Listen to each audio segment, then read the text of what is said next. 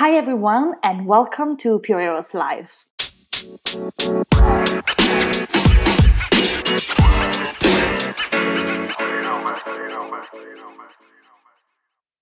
We have created Pure Eros Live to discuss, learn, and share our thoughts on sexuality, feminism, diversity, people's rights, and we will do it with a different guest each episode every Tuesday and Thursday.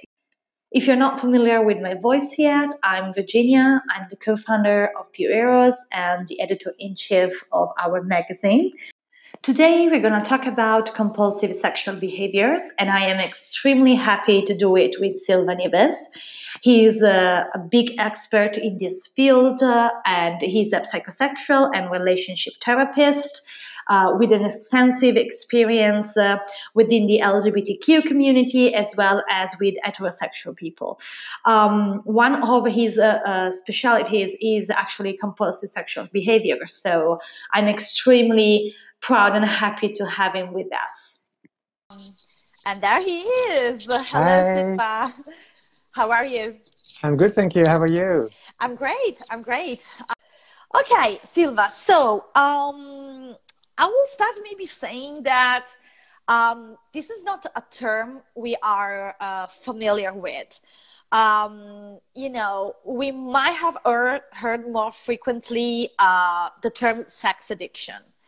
So, uh, like to start with, I actually want to ask you are those two things the same thing or not? And if you can please uh, give us a definition on what is compulsive sexual behavior or what is sex addiction. sure. First of all, thank you very much for inviting me here. And when you say I'm an expert, I'm really honored. I'm not I, I, want to say that I'm, I'm um, really, I've spent many years researching this topic very, very uh, intensely. And so this is why I know quite a bit about it. But really, I base a lot of my knowledge on the scientific community that have actually doing the research. So I basically just read the research and uh, and I'm just passing that on to you. That's so, amazing. So um, what we know really in sexual medicine is that sex addiction, the, the actual addiction word, does not really apply to compulsive sexual behaviors because um, in, in neurobiology and also in behaviors, we haven't found the key elements that scientifically define an addiction, we haven't found that present in uh, compulsive sexual behaviors. So although sex addiction has been a term that's been out there for a long time, and actually since the 80s it's been a, a big term, um, and it's a very popular term. It's also an easy term for people to remember.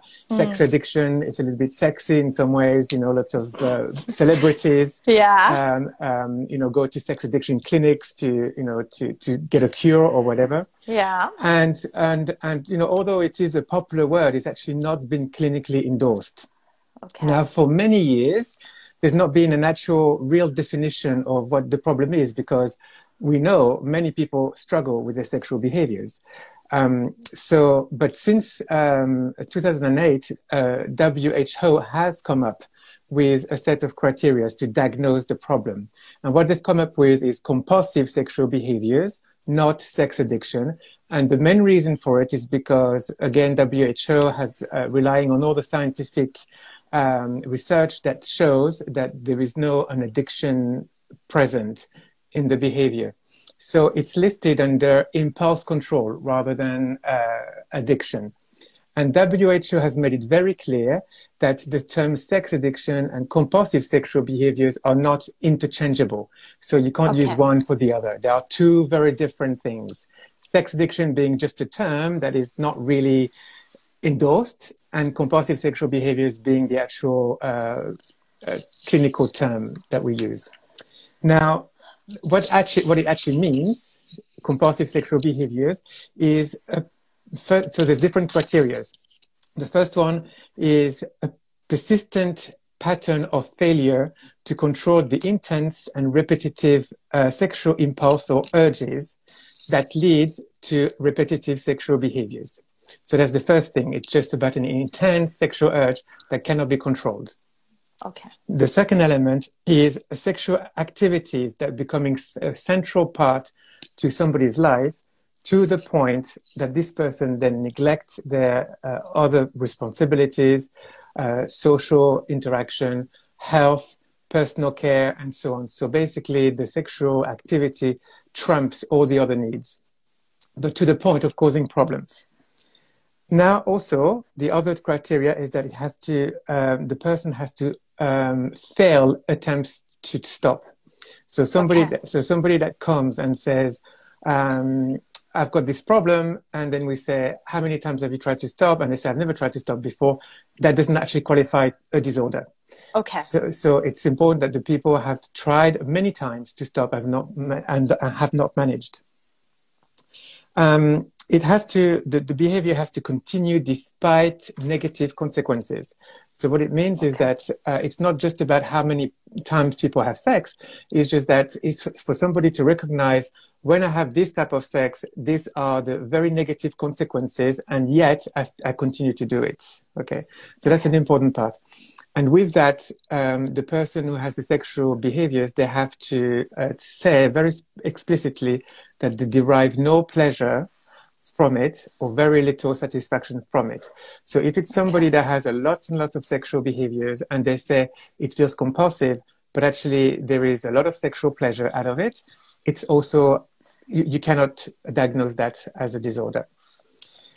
The struggle has to be ongoing for at least six months or more. So it can't be anyone that's been struggling with it for less than six months because people have lots of peaks and peaks and troughs yeah. in terms of sexual behaviors.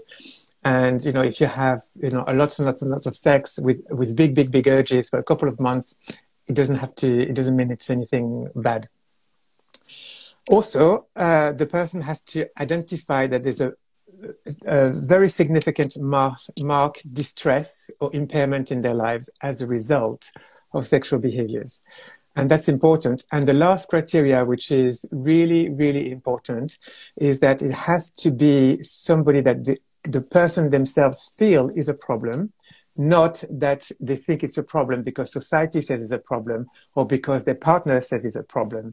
So if there is a moral judgment or a disapproval of somebody or something that tells them their sexual behavior is wrong, then that cannot be diagnosed as a disorder. Okay. So it and sorry, uh, so it has to be all of, of those criteria together. Right. Okay. Wow. So it's it's it's actually uh, like pretty detailed in a way, yeah. like the definition that the World Health Organization came out with, which is wow, it's it's, it's very good to know. So um, just to uh, uh to, to clarify, um, can you just give us a, like a brief overview on which are uh, on the contrary the addiction uh, criteria, or in any way, can you give us uh, like a, the main uh, difference between those things? You know? Yes. Well, the, the people that uh, believe in the sex addiction um, concept. Yeah. Uh, basically, they say it's just like alcoholism. So they very much base their issue, uh, they very much base their thinking about sex addiction based on drug addiction or alcohol addiction. So they often say that it's a behavior that keeps that keeps happening on a repetitive basis, so a bit mm-hmm. like compulsive sexual behavior. But they also also say it's a, a, a, disease of the brain. It's something. It's a chronic. It's a chronic illness. Something that happens in the brain that you're predisposed to, and and then and it has a clear escalation. So you start with say a little bit of something, and then yeah. it gets worse and worse and worse and worse and worse. And and and also that it's um, uh, and they, they're very concerned about the amount, the number of times that people do something. Whereas in compulsive, compulsive sexual behavior, they say it's a repetition, but they don't actually say the number of time. And so, and so often with the sex addiction model, the thing that is um, very difficult, I think, and and and uh, a bit shaming actually, is that there is a clear of uh, just like just like with drugs and alcohol, there is a healthy way of being and an unhealthy, unhealthy way of being. So they yeah. say, you know, if you if you drink alcohol or you take drugs, you're uh, diseased. If you're sober, you're good. Yeah. And is that that binary uh, that is that is very very uh, problematic when you start to think of sex? Yeah, definitely, because there are yeah many shades in in between, you know, and uh, we are also. Uh, I think also as a society start to realize that this binaryism is not the right way to to to to perceive and to deal with sexuality. So I think it's it's yeah definitely yes, exactly and, and, besides with addiction you know uh, with, with alcohol and drugs we're actually talking about an outside substance that comes into the body and yeah. impairs the brain but with sex the the the substance you know the the, the, good, the feel good feeling is actually uh, created by its own brain so yeah. it's not actually a dysfunction absolutely okay well that's that's exactly that I, I will say like a, a very good starting point so let's let's stop using sex addiction. I know it's a very fancy word that uh, we read uh, most of the time, as I mentioned before, like VIP people going to sex addiction clinic and get clean and stuff like that. But it's actually, um, I think also you you you briefly point out uh, a, a, good uh, um, a good um, point of view on that, which is the shame that is that surrounds any kind of addiction, which is always uh, you know an element of disturb that complicates uh, whatever kind of uh, treatment or uh, you know um, yeah that somebody is going through you know it's always attached a lot of shame and social shame on the terms. So um, this is very good to start with. Um, i actually have a brief question before uh, asking you more about compulsive sexual behaviors but when you said um, it has to have several some consequences uh, can it turn out into violence the, um, or is just uh, something that is within the person uh, itself and uh, uh, how he or she per- perceives her, him or herself or can uh, has a consequences so uh, in um, you know violence act within through somebody else Oh, right. Usually the, the negative consequences has to be something with themselves. Okay. So it has to be about an impairment of their own self-care, their own, their own problem. As soon as sex becomes violent and it becomes something like a sexual assault mm-hmm. or, or, something to do with uh, so illegal, yeah. we go into a different area, which is the, the sexual offending area of sexual problems. Now, okay. sexual offending has their own set of criteria, which has nothing to do with compulsive sexual behaviors. And actually, there's another issue with sex addiction. Sex addiction puts them all together, you know. Yeah. Um, but actually, there are two very different um, problems, and uh, they, they should not be connected. So, um, I'm, I'm very interested to understand how can uh, someone realize that they, they have compulsive sexual behaviors?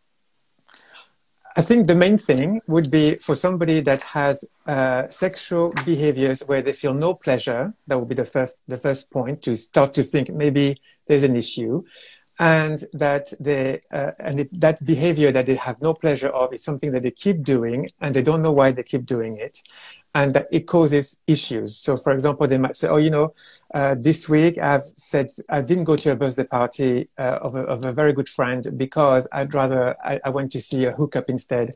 And I, did, I got nothing out of it. And then I left feeling really unsatisfied, feeling bad mm. about myself. And it's something I keep doing. So as soon as somebody starts to feel that way, they might start to start to think, maybe I have an issue here. Now, it doesn't have to be a disorder, the disorder level, but it could be an issue. Mm-hmm. So, so, that, that would be the first, the first starting point, really. Um, is it something that happens uh, only to single people or also to people that are in a relationship? Like the compulsive uh, attitude towards sex does a, can also happen with the, uh, a, a, regular partner or uh, it has to imply other people?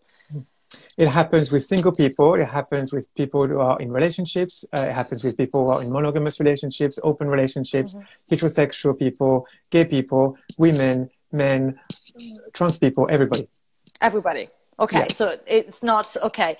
Because, yeah, sometimes uh, uh, going back on the way of saying and uh, maybe wrong use of certain terms uh, sometimes when uh, you know a person has multiple partners uh, in a short period of time, like oh my god, you're a sex addict. You know, you you yeah. can you can stop having sex, blah blah blah. Which actually there is nothing wrong if you are enjoying it, you know, yeah. and you do it consensually. But one of the of the key thing you said is that if you're not uh, having pleasure out of this, this is my ring a bell in a way, and mm. ask yourself why does this happen. Yeah, and if it's if it's a one-off, you know, like you have sex and it's not pleasurable, as a one-off, well, it's not a problem. But if it's something yeah. that you keep doing and, and you keep not getting any pleasure, that's when the that's when you can start to think there's a problem. Uh, but actually, you're right about how people use the term. Like some people, for example, they might be cheating two times or three times, and their partner will say, "Oh, you're a sex addict. Go and see, go to a clinic," and that's not actual, yeah. you know, real, really. Um, and uh, so yes, and, and also for women, you know, women also have this problem. But a lot of the time, because female sexuality is kind of nobody talks about it, so the label for women is love addiction because that's a bit more. Oh, okay. More... because we are the sentimental ones. Okay, we, because we you're the sentimental ones, exactly. Okay, okay, um, cool. but lo- love addiction is also another term that's made up. So. Oh, okay. Okay, so and, and do you think there is a a, a sort of uh, more uh, sort of judgmental kind of attitude when it happens to women rather than men? Like are men uh, and maybe especially uh, heterosexual men more used to be, you know, marked as sex addict, or yeah, more in the LGBTQ community, for example? Well, actually, with the with in the LGBTQ community and especially gay men, who will have um, kind of a, a, more, more vibrant sex life because they are not tied into heteronormativity, yeah. they would be they would be more likely to be more pathologized with sex addiction or compulsive sexual behaviors, although they don't meet the criteria than heterosexual people. So that's an issue in the first place. For you know, if they go if they go and see a clinician that doesn't really understand it properly, they could be pathologized when it's actually a normative for them. Absolutely. For, for heterosexual people, it's uh, a lot of the a lot of heterosexual people would often come to a clinic when they go into uh, a monogamous relationship, and then they just cannot st- cannot um, stand it, stand the, the, the monogamy, and they keep having affairs, or they keep cheating, or they keep seeing sex workers, and so then it's when they get discovered by their partners, usually, that they go to a clinic. okay, okay. So what? So there are uh, actually I mean, I think many, many layers and many social construct that comes into, uh, you know, yeah, how you kind of uh, uh, think of your sexuality and uh, how you might rise. Oh, may I may have a problem, or how other people actually points at you and say you have a problem. Yeah, um, exactly. And women, women are very. I mean, women are always pathologized anyway. Yeah. So, you know, they, they don't have enough sex is a problem. They have too much sex is a problem.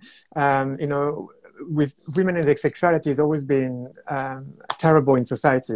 So women will will find very very hard to approach a, a clinic or to approach a therapist to say yeah. I have compulsive sexual behavior. So they're most likely they're more likely to say um, I keep dating wrong men, for example, and I don't know why. And so that's where they, they go into that, the love addiction bit, which doesn't exist either. But yeah. that's really how women would present. And actually, but you know, if you really ask the right questions, you get to see that it's the same kind of compulsive sexual behaviors as men, really, just uh, showing up differently absolutely.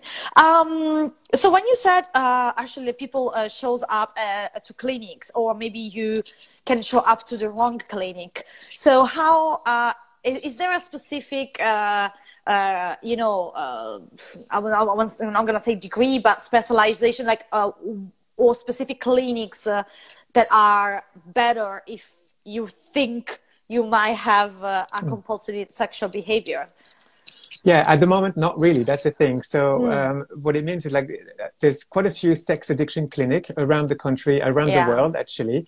So, the first point is like if you really want to find a, a good therapist that works with uh, evidence based and science uh, directed by WHO, uh, that says compulsive sexual behaviors rather than sex addiction, first point of contact is like if you see a therapist and they use the word sex addiction, then mm. that's already a problem because it means they're not updated with their um, with the, the, the knowledge, the sexology knowledge that is uh, you know around in 2020, right? Absolutely. So so that's that's the first thing, but also. Uh, the other thing to watch out if uh, the therapists then say that they have to go to a 12 step meeting to complement the therapist, that's a big, big red flag. Because okay. 12, step meetings are addiction um, meetings and they will work towards sobriety. And, and that can actually increase shame and make people worse than better. So I do not recommend sex, you know, sex addiction anonymous or sex and love addiction anonymous. All of that can be uh, uh, very bad places for people trying to trying to get better. And so if, if there's a therapist that recommend that, I would say, well, that's it. That's really already they are in the addiction field. And, you know, if you're going to treat compulsive sexual behavior with, a, with an addiction treatment, you have, this is the wrong treatment for that problem. Uh, absolutely. So how, uh, how is it possible then to treat compulsive sexual behaviors? Because I think it's, uh, well, once let's say has been uh, uh, diagnosed correctly so all the criteria are matched because as i said they have to be all. So uh, i'm assuming if, if a person has just a couple of them that is something different. It cannot be exactly. flagged. Okay. Yeah. so so basically if somebody has a few elements of the, dis- the disorder but not all the criteria you cannot diagnose them as the disorder and the disorder is key here because disorder is a serious uh, diagnosis. Most people actually meeting all the criteria is actually very, very difficult. And it's very few people that will meet all the criteria for the disorder. But some people meet a few of those, maybe two or three of them.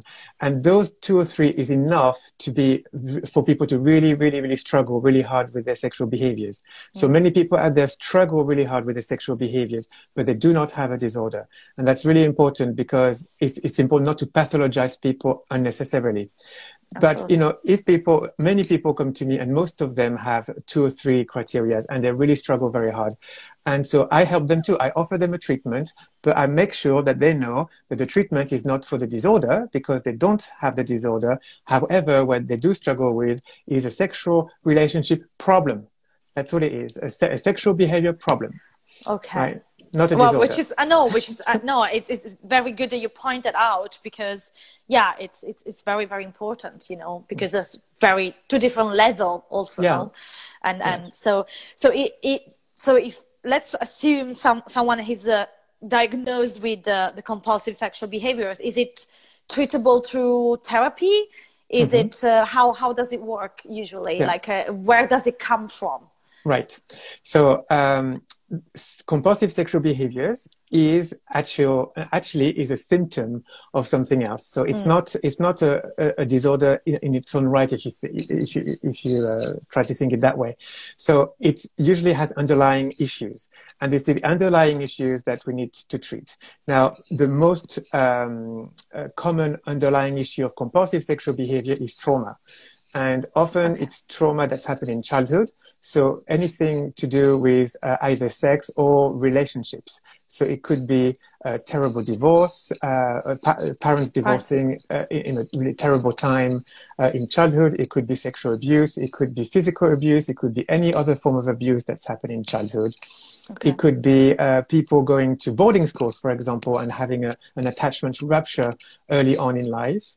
Um, uh, it could be moving around, moving home, uh, you know, five, six, seven times in uh, in you know the ages of between you know zero and ten, for example. So all those kind of like um, attachment ruptures or sexual uh, breach could then later on develop into compulsive sexual behaviors. So that's just that's just one one thing. That's the main. The, that's the most common one that's treatable. But really, what you would treat is the trauma rather than the, the sexual behaviors. Per se. Oh, okay. Yes, yes. So so yeah. So it's uh, it's it's something that is treatable anyway. You can you can get out of it yes. once you have uh, probably found the the the trauma that origins that the the behavior. Then you can work on the trauma and try to overcome it. Right. That's right. That's right. And that's one way. And that's the, the, the most, most people uh, would have something like that, but not all. So some people, um, their problem, and it's actually not a problem, is that they have a very, very high sex drive. And okay. having, and having a very high sex drive is not an issue in itself, but usually the people that will come to a therapist is because they have a very high sex drive, but they have committed to a monogamous relationship mm, where, okay. where the erotic doesn't actually match um, the, the relationship. And that then becomes, uh, it's not a diagnosis, but what I tell my clients is that they then have a, a, problem with an erotic conflict. The conflict being that the relationship and the erotic world are mismatched. Oh yeah, that's a very good point actually. So yeah, I think it, like, uh, do, do you see, do you have seen like uh, many, uh, let's call it issues uh, in brackets uh, around sexuality that actually are just results of uh, the imposed uh, monogamy uh, on relationships actually. Yeah. So we're starting seeing that the, there starts being many many gaps, like many many people that don't fill in the box they should they have been assigned to mm. somehow, and so we start seeing you know they start struggling and say uh, I might not fit, I might have a problem, I, I have a disease, I'm wrong, but it's actually uh, a result of something that has been imposed somehow. Mm-hmm Exactly. And when I what, what I do with my clients is that I, I spend at least the first uh, between two to five, maybe even more sessions to really explore the erotic mind and just to really to look at what is what before we start to say, oh, this sexual behavior is a problem. Because many sexual behaviors that can cause problems in their lives might not actually be a natural problem uh, because it could be a, a, nat- a natural normal part of the erotic template, but it doesn't fit with their relationship. Mm. So, um, and it can be, it could be anything depending on the standard of the, the relationship that, that is at, you know, for, so for example, you might have a heterosexual man who is really, really, really, uh, finding it really, uh, arousing to insert something in the anus, but then mm-hmm. they think, oh my gosh, does that mean I'm gay? Does that mean yeah. does that mean I'm not a man? And, oh, and my wife doesn't have a penis, and what does that mean? And and then this just the anxiety going, you know, piling up on top of another anxiety, on top of another anxiety, and then people might start to feel uh, that they have a big sexual problem. Okay. Wow, yeah, yeah, no, there's a lot going on, mostly on our mind. When it happens to yeah. sexuality, yeah. everything happens in here. Not only That's for right. women, by the way, which is something that uh, we have been, you know, told that much that everything happens here, but not only for women. no, no, not for, for men a lot. And actually, this is another myth because, you know, men with sexual behavior problems and compulsive sexual behavior problems, a lot of the times people really misunderstand that they think it's because men think about sex a lot, it's mm. men, men, men objectifying, um, you know, women or other men or whatever. But actually, if you really, really, really go down, deep down into the psyche, it's always about a relationship and relating to themselves and relating to another person. So men are just as much relating uh, people than women. Wow. Okay. You know, everybody has listened to that. Let's be very clear about that. no. Okay. Um, so um, I have something that comes into my mind when we talk about uh, uh, um, you know compulsive behaviors or addiction. Let's put it in brackets again, uh, which is uh, pornography. Mm. So is there a is, is there a connection between compulsive sexual behaviors and pornography? Isn't a compulsive approach to pornography something that has something to do with the thing? Like how what's the relationship between the two? Hmm, yeah well, I'm glad you asked because pornography is another one of those very um, uh, topic that brings a lot of very, very mm. big um, opinions in, in, in people.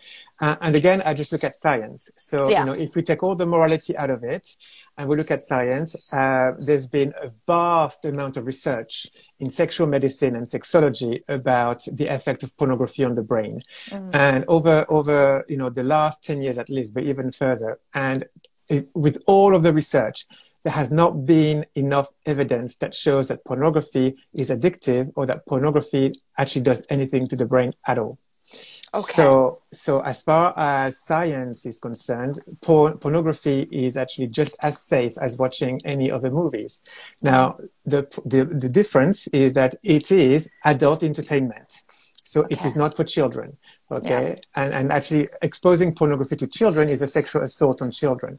But pornography as an adult is just adult entertainment. Now, the thing uh, that comes with pornography, and that's often a lot of the research miss that out, especially the research that says porn is addictive. What they miss out in the research is the, is the element of sexual pleasure. Because actually, okay. when you watch porn, most people watch porn whilst masturbating. And so there is a strong sexual pleasure element to it. Yeah. And, and so what we say is that pornography, you know, with masturbation is actually can be very good because we know that masturbating is good for health and and and orgasm is good for health so um, but there are some people because it's used with masturbation some people will use pornography to move away from painful emotions like uh, mm. depression, anxiety, stress. And right now we're seeing COVID time when there is stress and anxiety yeah. all the time a lot of people are watching porn a lot, is going crazy. A, a lot more porn than yeah. before. And, and also for single people who don't have somebody to have sex with, they watch a lot of porn, a lot more than before. Mm-hmm. But actually, it's because it's an, an anxiety re- uh, reliever. Right? Okay. So now, again, the myth is that when people say, "Oh, if you use sex to relieve emotions, then it's bad because you should have sex just because when you're horny," and that's not true you can have sex and you can masturbate and watch pornography to get away from stress. And that can be totally normative and totally healthy with no issues whatsoever. As long as pornography and masturbation is one of the ways that you can um, you know, alleviate stress and yeah. anxiety out of lots of other methods. So if you say, you know what, tonight I've had a very bad day, I feel very stressed, I'm going to watch porn and masturbate, no issues. Tomorrow I can be, you know, walking in the park. That's another way. And next day, another way.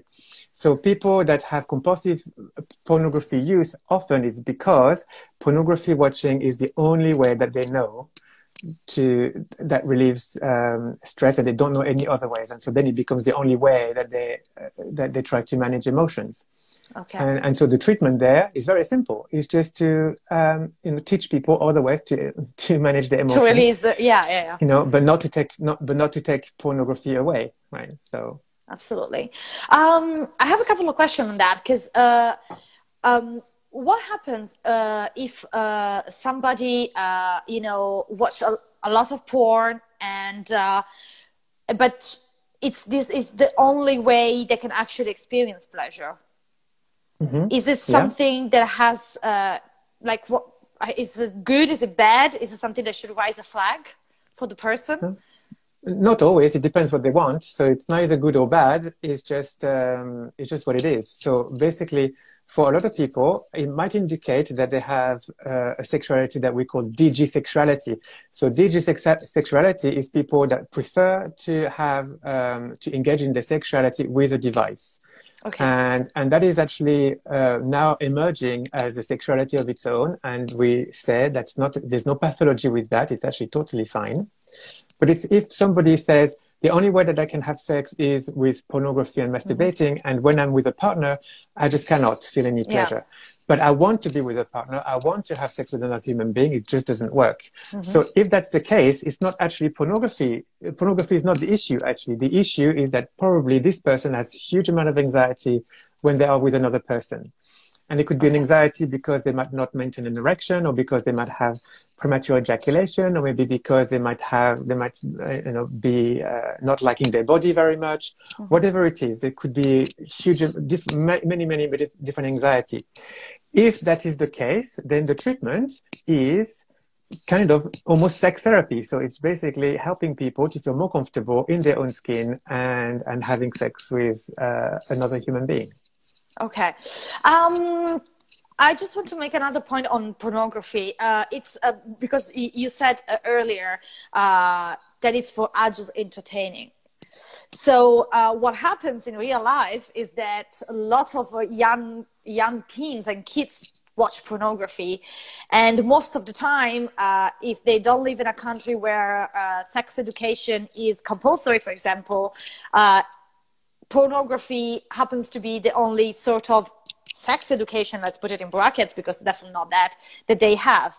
And there have been some studies, uh, I think in the US in the past 10 years, that actually uh, are trying to, to, to analyze how pornography impacts on teens and on the way they see gender roles uh, and women and, and sex in general and they are, are pointing out that it's actually um, affecting very much uh, the perception on sex. So is it something that that you agree with that it is actually something that we have to separate from uh, you know uh, uh compulsive uh, behavior on pornography or pornography yeah. use? I think so. I agree with you. I think that if uh, pornography becomes sex education, then it's wrong you know, because pornography is not meant to be sex education. Pornography is entertainment, and that's all it is, and that's all it wants to be. The industry does not want to be a sex, a sex education industry.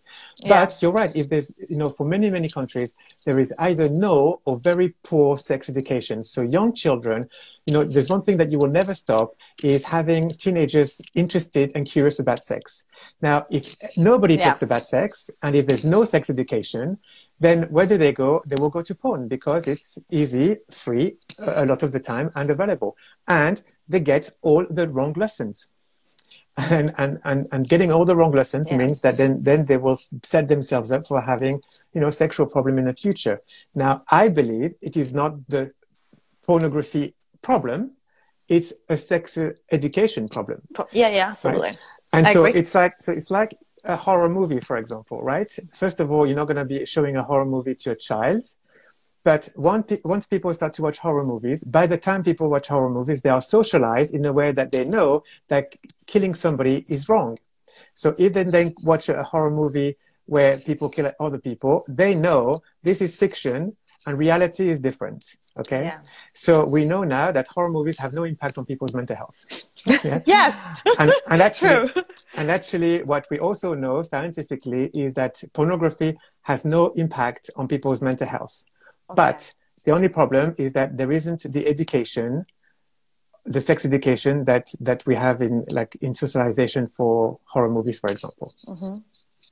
Does that make sense? Yeah, yeah, it makes a lot of sense. I was I was uh, checking also the questions that are that are mm-hmm. arriving in our inbox. No, that makes that makes a lot of sense. So uh, just uh, to come back to my question, so there is not necessarily a correlation between uh, uh, um, an, uh, a massive use of, of, of pornography and the compulsive sexual behavior. You can use the um, the criterias of compulsive sexual behaviors for porn for porn watching. So again, it has to okay. be exactly the same criteria. You have to derive okay. you have to derive no pleasure from it. It has to be the thing that comes before anything else to the point of uh, neglecting your health and personal care and so on and so on. And also, it has to be no judgment, no external judgment that that tells you that you're doing something wrong. Mm. So if you have again, if you have all the criteria with uh, pornography watching you can also uh, use those criteria. And actually now many, many people will come to therapy not because they actually have a touch-based uh, sexual compulsive behaviors, mm-hmm. but it's uh, online sexual uh, compulsive behaviors. Okay. Um, I was just actually checking some of the question. Um, so, um, well, we touched it before, but some of the questions I think we already uh, answered. They said, is it prevalent in a gender uh, or in a sexual orientation or not, and why. We already said it happens to everybody, no matter the gender, no matter their sexual orientation. Yes, but uh, men are men are most likely to uh, seek help than women. That's that's the thing. But okay, the, the women the women have the same issues. Okay, um, so. Um, well, that's another thing. So uh, you mentioned having a high sex drive before. Uh, that doesn't necessarily mean ha- having a compulsive sexual behavior. Let's clarify that. Um, so how do we deal with that? Like uh, a person that has ha- that has a high sex drive and uh, uh start maybe feeling bad about it. Um, hmm. Is it uh, is it something completely? I mean, is it something completely different that again we can uh, you know, put into the big, uh, let's say, area of what society has imposed in terms of the styles of the mm. relationships? Yeah, absolutely. So, you know, people with a, with a high, high sex drive, they might have very many different ways that they want to have sex uh, because they need a lot of diversity. They might need a lot of different people uh, to keep, to keep uh, interested. They might need uh, a lot of different um, things like toys, for example, and whatever. Um, other people with a very, very high sex drive, they might want be very satisfied with just one person, but having sex with them a lot of the times. Okay. okay. So, so it, it really depends. It's a, a big range. Whatever the problem is, if we identify that the underlying cause of compulsive sexual behaviors is high sex drive, then what I say to clients is that although it feels compulsive, it's not actually a compulsion. What it is is that you have a high sex drive and this high sex drive is somehow not met in your life right now. So then, if they're with a with a partner, it's to kind of negotiate to help them negotiate with their partner how they can maybe expand their sexual life, so so more of the of the sex drive is, is being met. Or it could be that if the other partner is not interested, that they try to open the relationship so that they can meet they can, they can meet the sex drive outside of the relationship. So, so stay with the partner. So an open yeah. relationship rather than monogamous. Or it could be that um, they have to find a partner or partners that yeah. are going to be on the same level as them. Absolutely.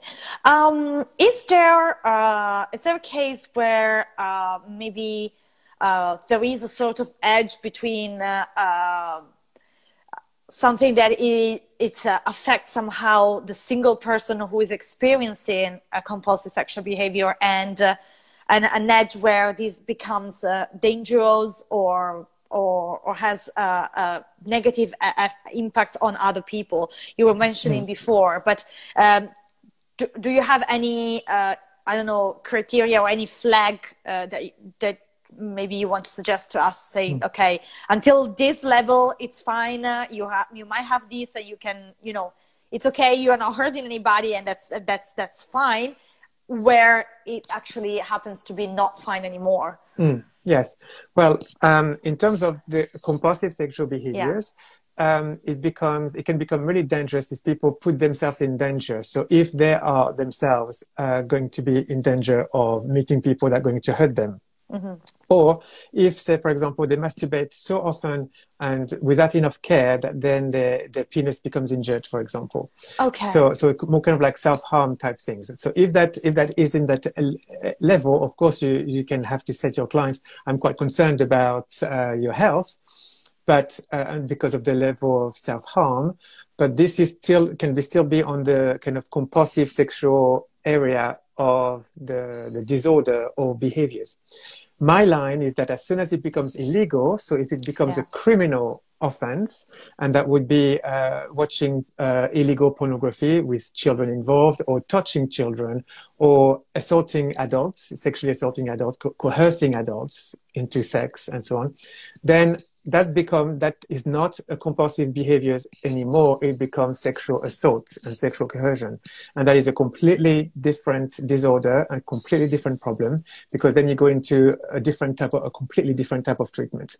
So for a lot of people they might come to your they might come to my consulting room for example and they might say i have a compulsive sexual behavior and they name a lot of things that they do that they can't stop doing Mm-hmm. And then one day they disclose that they have gone into illegal behaviors. As soon as that happens, it stops being it stops being a compulsive problem because yeah. compulsive sexual behaviors is always consensual. So consensual yeah. with, with two adults, but uh, illegal then become then the treatment changes completely.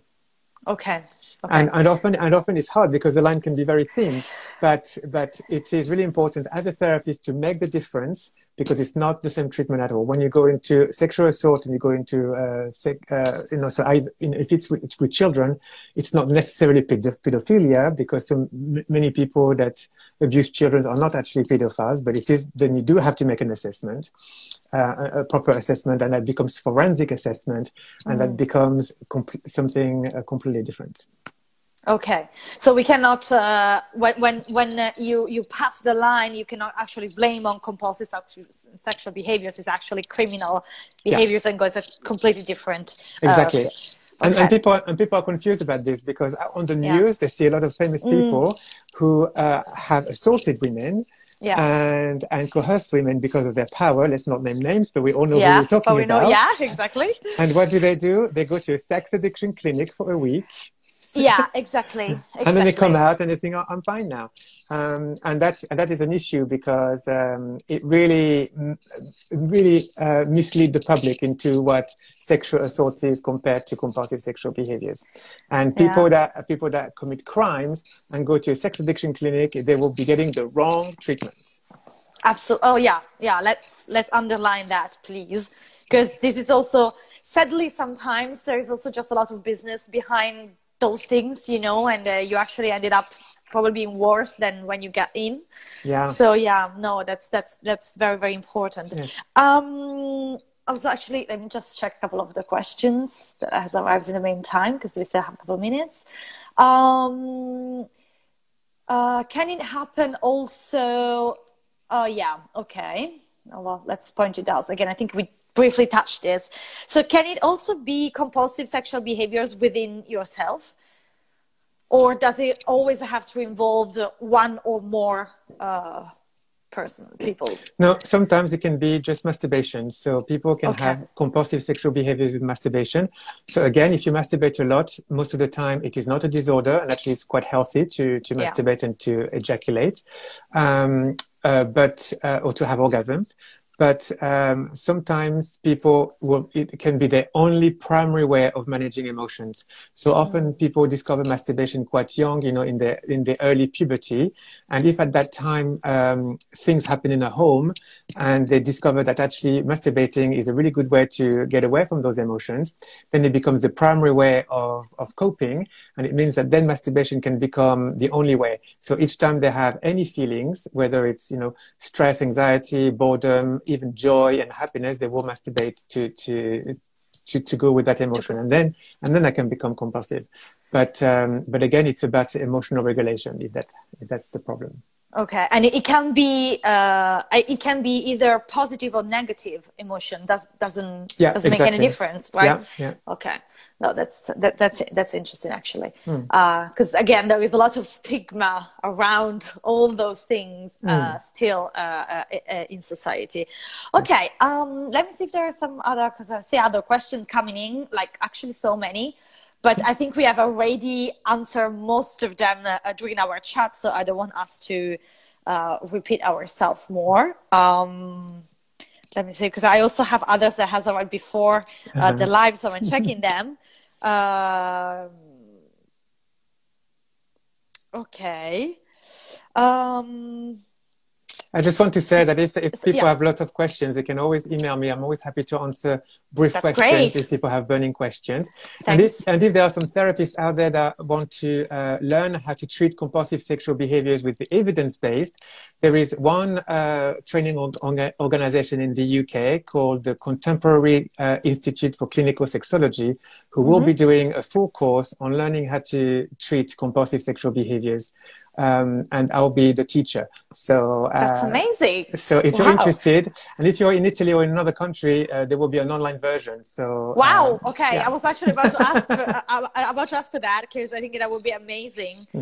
Uh, yeah, yeah. No, that's thank you for thank you thank you for saying that to us. Um, is there anything else you feel it's it's important to uh, to underline about compulsive stuff? We have just a couple of minutes left, mm, so. Yeah if you feel there is anything else or any tips or anything you want to, to say to the people that are, are listening to us today? Yeah i mean you know if you, if you really have a question about your sexuality that you're not sure if your sexual behaviors are okay or if they're problematic um, often people the first thing they do they go online they google they find sex addiction they do sex addiction questionnaires online questionnaires and then they diagnose as sex addiction.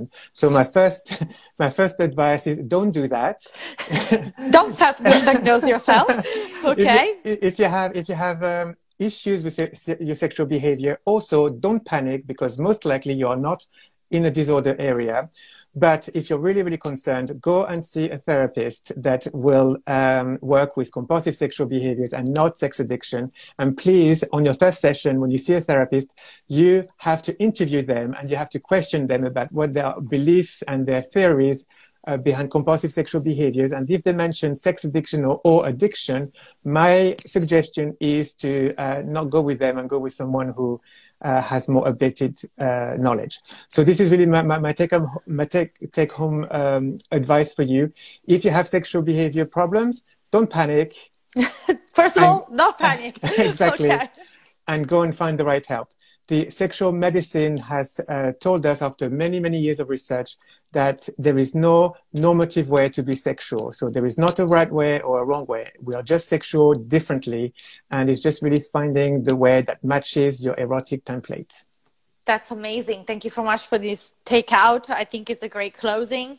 I, I will just add a little bit to that. Uh, as soon as anything you do is consensual it's not illegal then you're fine okay because it's uh, um, consent is still not perceived well it's still uh, considered very much blurry you know so yeah. it's like I just want to point that out. Well, yeah. Silva, um, we are almost there with the time. So thank you so, so much for being with us. It's been really an honor mm. to talk to you because, I, I, you know, you also said you were teaching uh, something on that. And I think it's one, uh, um, person, I think is one of the, the most interesting, uh, uh, you know, topic that are out there in, in sexuologists right now because there are, uh, there is so much stigma and so much wrong information around this topic on that, which uh, so I'm very happy someone has put some clarity over mm. over compulsive uh, uh, sexual behaviors.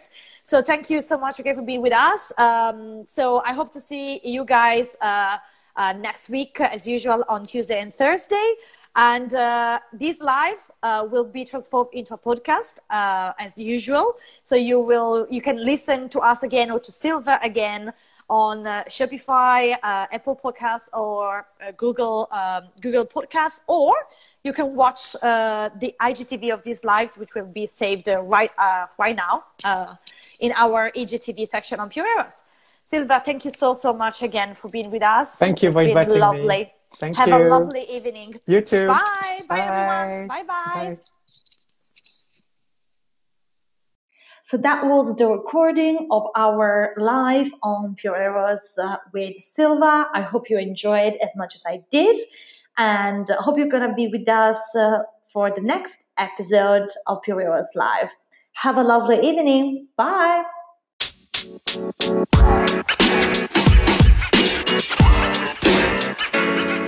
man. You know, man. You know, man.